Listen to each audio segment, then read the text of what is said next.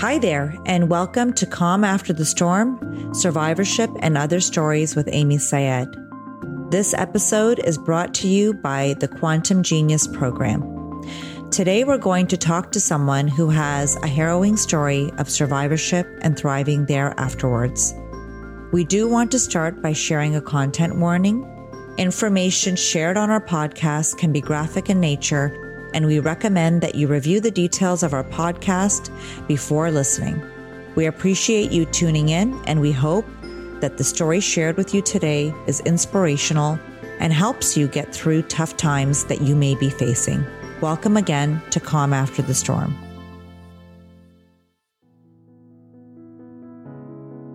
This week, I will be speaking to Lee Mitchell. Lee Mitchell is a writer, marketer, brand builder, and career consultant. As the founder of Women in Biz Network, she has taken her business from a handful of women in her neighborhood to a national organization of over 35,000 women. Her focus is helping women build resilience after experiencing a personal or professional setback. After conquering her own mental health and family struggles throughout her business life, she has been compelled to teach women soft skills such as self care, how to cope with depression and anxiety, and how to build confidence, grit, and resilience. Lee prioritizes the importance of how to brand yourself while being true to your story and struggles. I'd like you to start by kind of walking me through your earlier years as a child. What did your life look like with your parents and at home? My story begins at birth, actually, because I was adopted.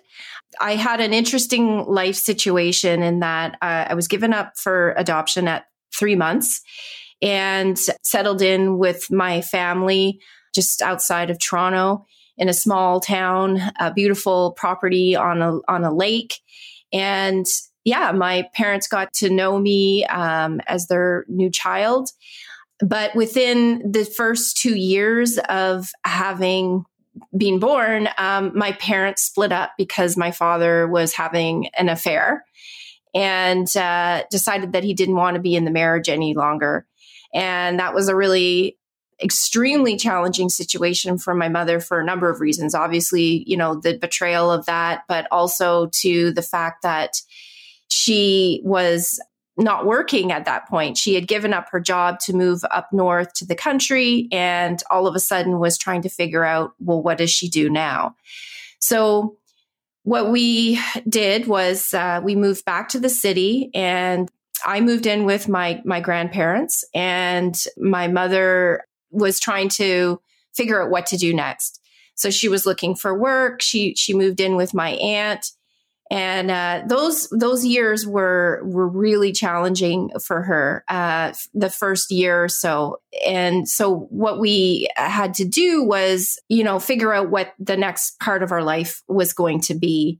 My mother eventually got a job in a small town where my father had started to build a house for for the family and luckily, we were able to survive um, with a lot of help from my grandmother. So that was a really formative time in my life because I realized from an early age that the women in in our life were were there to support us, and that's how we got by in those early years. So I just want to reiterate because I find it really interesting, especially for your first, you know, five to seven years, which are formative years, um, as you were saying. But it sounds like you're about two or three when your parents separated and you moved in with your grandparents. Is that correct? I was still a baby. I was uh, I was about between one and two, where I moved in with my grandparents, and my mother would come and visit on the weekends. And I didn't see my father for close to a year because my father was trying to find himself. wow. Mm-hmm. Okay. Mm-hmm. So, so by the time you guys moved in together, your mom and yourself, and you, and she kind of settled down, she got her job and all of that. How old were you at that point? Uh, so at that point, I remember being about three. And uh, my mother found a, a wonderful uh, caregiver for me that I still, well, and she's passed away now, but you know, she was at my mm-hmm. wedding. I had a, a, beautiful bond with her. So again, yet another fabulous, uh, caring woman in my life who was there for me. That's amazing. Now, walk me through the next few years of your life and what that looked like for you. Mm-hmm. I struggled with learning disabilities. When I look back on it now, to be honest with you, Amy, I wonder if what I was experiencing was, you know, some some post trauma from all of the up- I was going to say the exact same thing. Yeah, yeah, the upheavals, the not having any consistency, the attachment breakdown. It was it was really tough. And so obviously it makes sense that I would have challenges with school. Back in those days, they didn't do a lot to sort of help you with your confidence. They made you feel like, you know, you were different. Kids back then didn't really know you know, about understanding and respecting people's differences. Uh, so, you know, I was yes. made fun of. Uh, it was, yeah, yeah, it was really tough. You know, things sort of moved along, and I, by about grade seven, grade eight, I really started to feel strong in who I was. You know, I started to sort of figure out school a little bit. I also made some really amazing friends and felt like I, you know, fit in. And then my mother and my stepfather, who came into my life at around uh, age eight, he had moved to Mississauga, where where I lived for my high school years. Uh, actually, actually, after having a really tough car accident where he almost died, we kind of I think my mother realized at that point that she really wanted to bring her and my stepfather, who at the time was was just like this amazing figure in my life.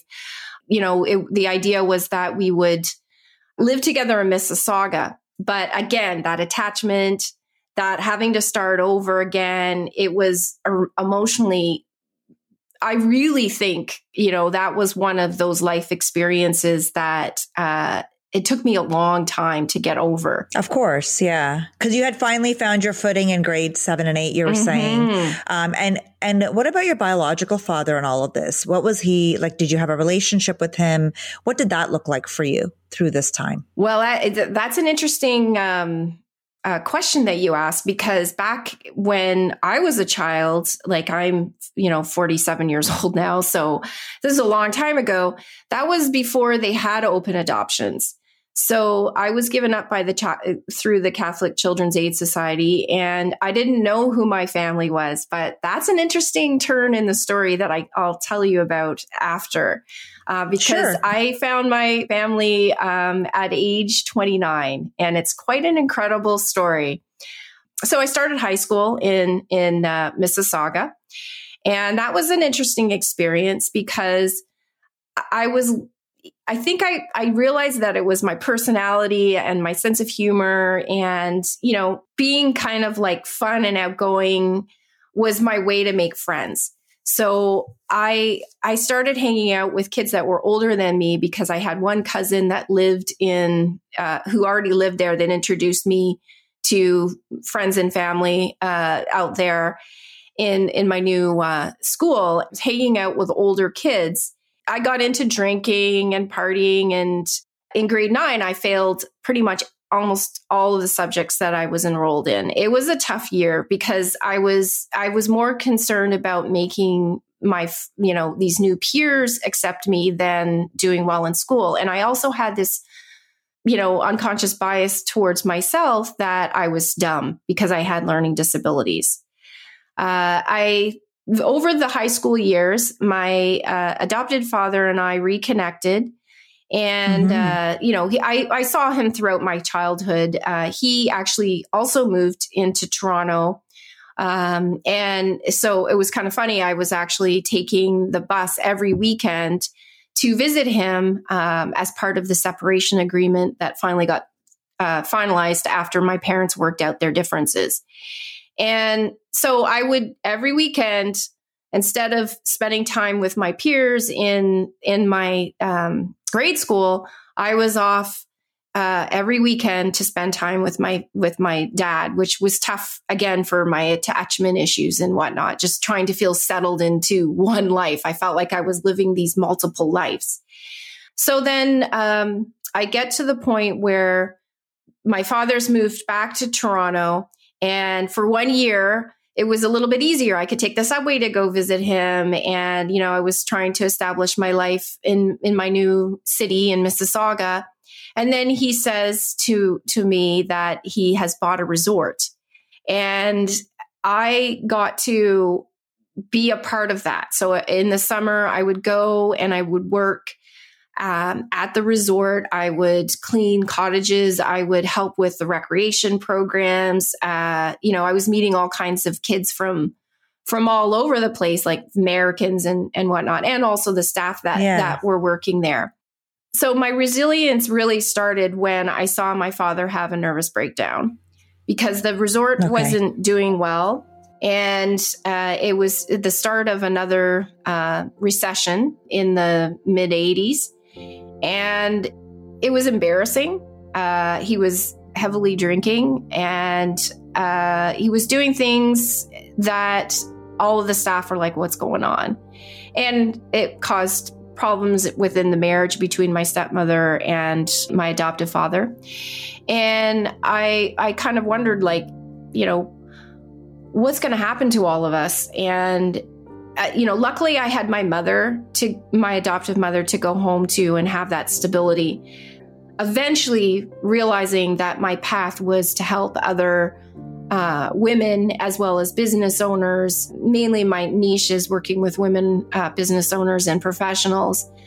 And part of that was healing what you know i saw my stepmother go through what i saw my adoptive father go through it was one of those really intense experiences seeing that. And his life was never the same after that.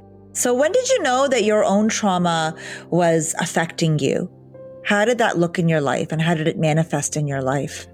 That's a really good question. It came in different life experiences. So they say when when someone goes through trauma, they re-experience it at different milestones in their life, right? So for me, starting post-secondary school, I, I think I started to feel it then. The anxiety uh, really started to come out, um, bouts of depression. What did that look like for you when it was coming out and you were doing your post secondary education? Well, you know, that vigilance to be perfect, that vigilance to try and figure things out, a lot of crying, a lot of like breakdowns through school. I can remember in being in class and being so overwhelmed, especially when I was trying to figure out how to study. Uh, having learning disabilities, figuring out how to study, and this was before they had any sort of accommodations. You just you just had to figure it out.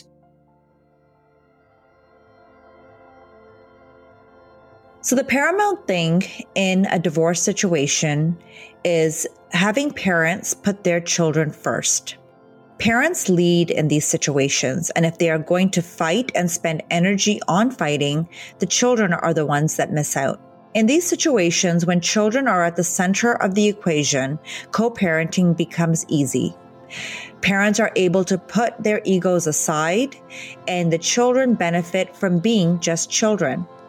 I often tell my own four children who are products of divorce that nothing is ever their own fault and to advocate for themselves to ensure they are building boundaries with their parents so that they can maintain boundaries and don't become the parents in the situation. My father had talked me into going to college as opposed to going to university, even though I was accepted. I actually even got a scholarship, but he convinced me that that was the route to take. So I had that kind of in the back of my head too like i'm not good enough because i didn't go to university even though i was accepted where it was showing up in really throughout my adult life and probably when i was a child as well um, was just not feeling good enough and not feeling like i had any confidence feeling scared to try new things feeling like I had to do the same things over and over again because those were tested and approved. Like I could, I knew that they worked. Uh, it wasn't until I started my own business that I really allowed myself to go outside of my comfort zone. And interestingly enough, uh, another really traumatizing experience for me was getting my driver's license. My mother didn't want me to get my driver's license when I was uh, a teenager because she felt that I wasn't very focused and and she felt that I would get into a car accident or whatever. So it wasn't until my early 20s that I was applying for a job for a recreation position that I needed to have mm-hmm. have a license. And I kept failing. I want to ask you about something because I find this to be so interesting. And this is also because I've worked in mental health for majority of my healthcare career myself. With your mom being so afraid of you getting your license and repeatedly probably telling you through your teenage years that, you know, I don't want you to get your license yet. I'm not sure. I'm worried. And probably because of her own trauma in dealing with your stepfather and that major accident that he was in, perhaps it seems like it may have manifested this in you, right? So you're going and you're, and you're taking this driving test repeatedly and you're just not passing. Yes, I. Oh my gosh, you just Amy, you just gave me an aha moment. I didn't even connect the accent. How did I not? How did I not even see that? I do this for a living. That's why I, it was just, I was listening to you talking and I was thinking that's probably what was going on because it goes into your subconscious mind, right? So yes. it's there. The stories are there. And for us to rewrite those stories or, you know, make a journey out of it, it's kind of like the barrier that's there in front of us that we don't realize. So that must have been a huge fight for you. Yes. I didn't get my license until I was 27. So you were talking a little bit earlier about meeting your biological parents or your biological father. Can you tell me about that experience? Sure. Yeah. So, uh, you know, as I said, I've I've been through a lot of uh, milestones in my life, and every time that I've gone through a big milestone, uh, the depression comes back up again. I definitely experienced it when I found my birth family. Um, only, mm-hmm. I mean, I was so thrilled to meet them. So I'm really an incredible story, um, actually. So, through the Adoption Disclosure Registry, they give you the opportunity to you get to see if someone else out there is looking for you. This was before they had open adoptions and they just unsealed your records and gave it to you. So when I was like about 19, I applied to find my birth family and no match came. So, you know, I, I, I just moved on with life and and then at 29 yeah. I got a message saying that that they would search for one of my birth family members either the father or the mother and I had to make that big decision which do I who do I look for and you know luckily I, w- I was able to strategize with with my adoptive mother and she and I discussed it and we you know strategized and we said okay chances are your birth mother we'll know where your birth fathers landed versus the other way around. So he's like, okay, we're going to go after the birth mother. So I, I sent yeah. back the information. I said, yes, that's who I want to look for. And within a month, they found her. And we started by writing letters, and the letters were really vague. And I couldn't figure out, like, ugh, you know, they almost, it almost bordered on being cold. And I'm like, okay. oh, what's going on here? Right. And so it was a bit disappointing, but I was like, you know, mm-hmm. hopeful and kept wanted to meet her and figure out what this process was going to be. And then um, the mail, the Canada Post went on strike for like six months, and I couldn't correspond with her through I, I, for some reason i we couldn't do email. They weren't ready for that yet or yeah i'm not even yeah. sure so then once the mail finally uh, came back in this letter arrived this big thick letter and i opened it up and it's a letter from my birth father explaining everything because my birth mother and my birth father actually married and i have a full biological sister Oh, wow. Yeah.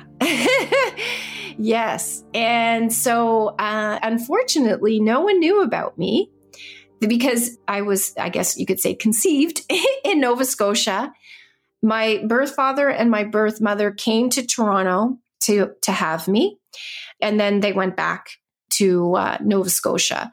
My mother wanted to keep me, but my birth father was still really young and was unsure what he wanted and that sort of thing. So they gave me up for adoption. And, you know, as I said, I went through my life not really knowing who I was. And I can remember as a girl seeing people who looked like me, or someone would say to me, Oh, we found your doppelganger, you know.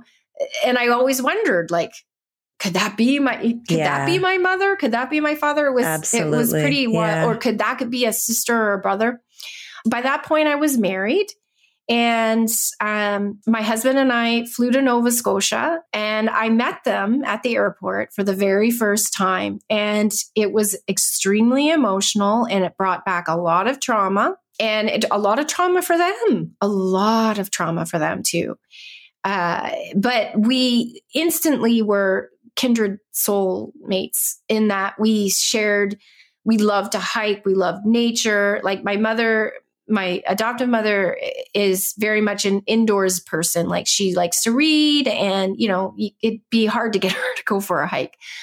Whereas whereas my parents were like nature lovers and you know and then you start to see things in yourself in them. And so um, by this point they had had the conversation about the fact like to the family about me and and to my sister and and uh, that that sort of thing. So we slowly got to know each other but uh, there was a lot of there were feelings of depression and anxiety from loss. Like that's the weird thing about depression right? You could be happy and going through an amazing experience of being reunited with people who you love and care about but it brings up a lot of stuff and so, uh, you know, I was doing through some counseling. And then my next big trial and tribulation was having my first child. And as I said to you earlier, you relive everything that you go through, um, right? So when you, when you have a child, you experience like you think a lot about what your birth experience was like and some of what you went through and they say i mean i don't know what the science is around this, but they say that you can relive experiences. So when I was having had my first child, I actually ended up with postpartum depression. And I'm not saying it's because of being adopted. There was a number of factors, but I think that it's certainly, you know, unresolved issues. When you go through big events, that, that will come up it's common for adopted children to not have a sense of belonging. Oftentimes, they feel abandonment and wonder about what their life would have been if they stayed with their biological parents. I have had many adult clients explain the feeling of wonder and what ifs attached to the abandonment that comes from their situation. In some cases, when their adoptive parents are unstable, it can exasperate their feelings about being adopted. In my opinion, our formative years are everything. They give us the bedrock to our perspectives, the ability to learn and think. I believe nature plays a large role, but nurture is especially important during this stage of life. This has been scientifically proven time and time again. Attachment, the ability to trust, and the ability to love is also often formed during this time. I think my real journey with counseling started when and, an understanding of what anxiety is and how it shows up and depression and how it shows up and how you can get through these things that really came to me after having my first child. I, for the first time after that experience, I started seeing a um, psychiatrist and I went back and I dove into all of the childhood issues that I had and up into my adulthood and dealing with stuff around um, challenges with work and dealing with different personalities and and how anxiety was showing up at work for me. Uh, yeah and then because my i had my second child and after having my second child i realized that you know now's maybe the time to start my own business because um, i knew that i had issues finding the right child care um, I had a situation occur where um, my my son was left at home alone with a nanny, um, who then t- picked up my other son from school and left the one child home alone for like a. Sh- oh my gosh, yeah. that is so scary. Yeah, exactly. And so that was uh, the strong catalyst to say, okay, I need to think about self employment because this isn't working for me and decided that I would um, stay at home and to start to build a business. And because I had such strong connections to women in my life, that's how Women in Biz Network was born. And I'll tell you, I've owned my business now for 10 years, and everything that I've been through, and all of my insecurities and all of my mindset issues, all of that stuff comes up when you go out on your own and you start a business. And so I've always said to people, and I've always, you know, talked openly um, on stage about my story around depression and anxiety and how it shows up in my work life. So let's talk a little bit about that, Lee, because I, I really, um, I admire that you're talking about it openly with people. And it's something that I'm a huge advocate of because you're absolutely right. Our businesses are often reflections of ourselves, if not most of the time, all of the time. So if you want to go out there and release a business into the world that's going to be successful, it is an act of self reflection that you're going through on a daily basis. And the experiences are re traumatizing of the traumas you have experienced uh, throughout your life, whether it's conscious or like I've mentioned, subconscious. So in your day to day, with this business that you've grown and obviously there's 35,000 women who are supporting it by being a part of your network. Can you talk to me a little bit about those rough days and what do you do in those rough days to deal with the depression and the anxiety when it comes up?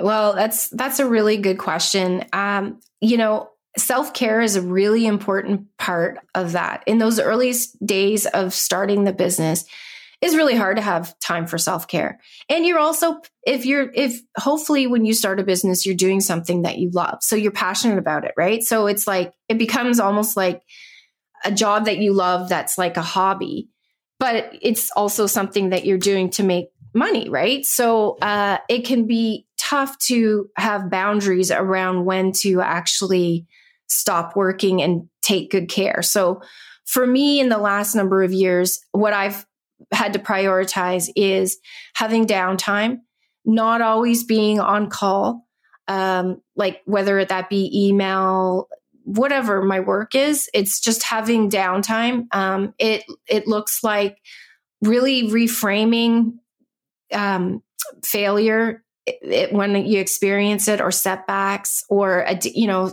maybe uh, you know a client that decides that they no longer are going to work with you or you know things like that. Like everybody has to deal with um, with failure but someone who has issues with you know has a, a sort of a downtrodden sense of self will take that opportunity to reinforce poor beliefs that they have about themselves. And so, you know, any time that something would go wrong, I would automatically think like a healthy, a person with a healthy mindset would be like, oh, that happened. And, you know, maybe I played a, a, a, part in it, but it's not like an opportunity to now bash myself down to feeling like I am dirt. Whereas I have to admit, I spent a lot of time do, doing that because somehow it felt like I was doing something. Like I can remember as a kid and I was waiting on news and I would say to myself, well, if I think that I don't get it, then I get it, then I'll be, then it will be that much better. And so, you know, I've, for a long time, I think I carried that mindset that like, if I think that something's not going to work out and then it works out, well, it's a bonus. Well, no, you have to have the vision and the direction to believe that you matter, to believe that those good things are going to happen to you because, because you're your mindset is such a powerful thing. I learned through my um, work with understanding and learning about depression and anxiety that everyone has uh, like what I like to say, a gremlin or like this little evil guy that sits on your shoulder and and feeds nasty, negative things to you, and your thoughts aren't reality. Your thoughts aren't, you know, if you're having negative thoughts about yourself, that doesn't mean that they're a reality. So I'll I'll ask myself those questions like how do I know that this is true? Like what proof do I have? And and that really helps as well. And exercise. Exercise, meditation, time in nature. Um and surrounding myself with people who care about me and and who are going to um, help me to see the value that I bring to the world. That's excellent. And now, you know, about the boundaries piece, is there something that you do in particular? Like, for example, I block off my calendar for my time that's supposed to be my self care time. And in that time, I will only meditate or I'll actually do nothing or I'll just go for a walk. Do you do anything like that? Like, is there something, if there's one thing that you would recommend entrepreneurs do right now, what would it be? Yeah. So I do block off time in my calendar. I have themed days um, mm-hmm. And it could be like, you know, things around money, right? So, like, I have financial Fridays yeah. and I block off time in my calendar to think about finances and what I need to do. And I only think about it that day. So, I try to table times to think about certain things and I'll table in, like you said, time for exercise. Um, so, I'll put that into my calendar. Um, and you'll stick to it. Yeah, right? I try to. I mean, there's uh, some weeks I'm not as good as others, but um, I also yeah. think about convergence. And so, like mm. my husband and I, in the evenings, if I haven't gone out for a walk during the day, I'll say to him, like, I have got to get out for a walk. Will you come for a walk with me? And then, you know, sometimes, you know, I try not to do this every time because I want walks to be peaceful and I want to associate them with being peaceful. But sometimes we talk about you know, challenges that are easier to talk about on a walk.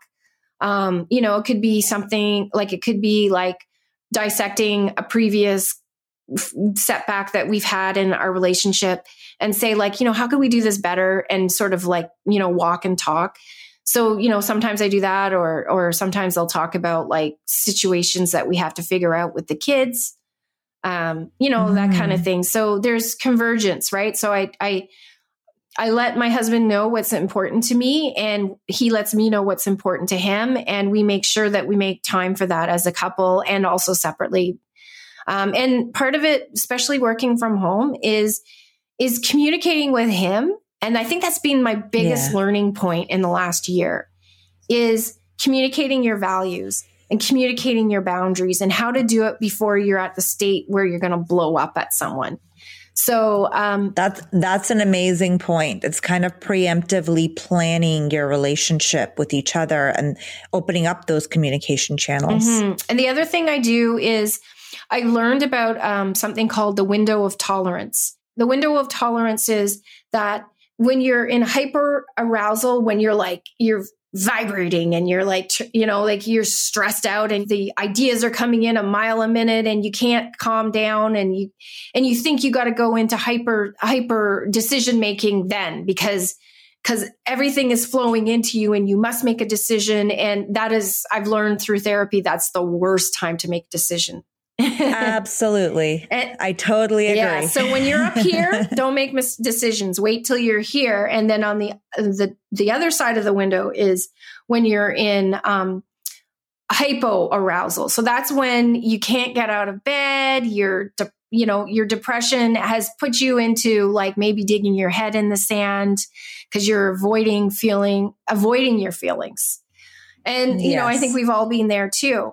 So when I notice now, now like I, I am a very visual person, so I picture this window frame and I picture the beautiful yeah. sun coming in uh, through that window frame, and I try to stay where the sun is. I don't want to be above the sun or below the sun. I try to stay where the sun is, and that's really helped. I love that. I absolutely love that. And thank you so much for sharing that because it's so helpful to anybody who's going to listen to this episode. In each of our episodes, Lee, we ask if you'd like or who you would like to dedicate this podcast episode to. Oftentimes people dedicate it to somebody who's not a survivor. And so can you dedicate this podcast to somebody who's very important to you and talk to us a little bit about why? Hmm. I would de- like to dedicate this podcast to my grandmother, um, who's who passed away when I was in my early twenties, and she was such an incredible support to my mother and to me. And when I didn't feel who I was, when I lost myself, I would always go go and I'd stay with her, and I would and I would regain that piece of myself that was missing. Thank you. That's so beautiful. And keep her memory alive. I teach my children of all the people I've lost over the years who I loved. And I find that that's so healing for me personally because they remind me, they remember the moments like they knew these people as well. Um, so, so keep her memory alive. She sounds like an amazing person. Mm, thank you. Thank you so much for joining us today, Lee. I love this conversation. You are remarkable. And I'm so excited to learn more about women in biz and this network you've created. Thank you so much. And thank you for some really interesting questions. And I love some of the different spins that you put on your podcast. It's really cool. Thank you. I'm proud of the fact that Lee has used her experience to talk openly about her trauma, her depression and anxiety, and has normalized this conversation. She has impacted people and is impactful as a person, and I admire that about her. She could have gone either way, but chose to challenge herself and grow. Lee and I are both survivors. Survivorship is not for the meek. Many times we do not have the ability to choose, we just persevere. In Lee's case and my own, we turned our lemons into lemonade. We used resources and the love of those around us to leverage hope and care to fight through, and then teach others how to do the same. That is what this podcast is all about. And for people who cannot see the hope or the light, we help them to see ideas on how to take the first steps to get there.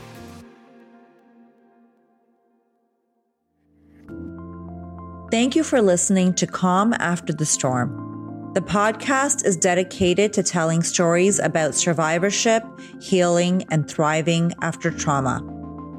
If you like this episode, support Calm After the Storm, Survivorship, and Other Stories by leaving a five star rating and a review on Apple Podcasts. Calm After the Storm is created by me, Amy Syed, and produced by Quill Incorporated.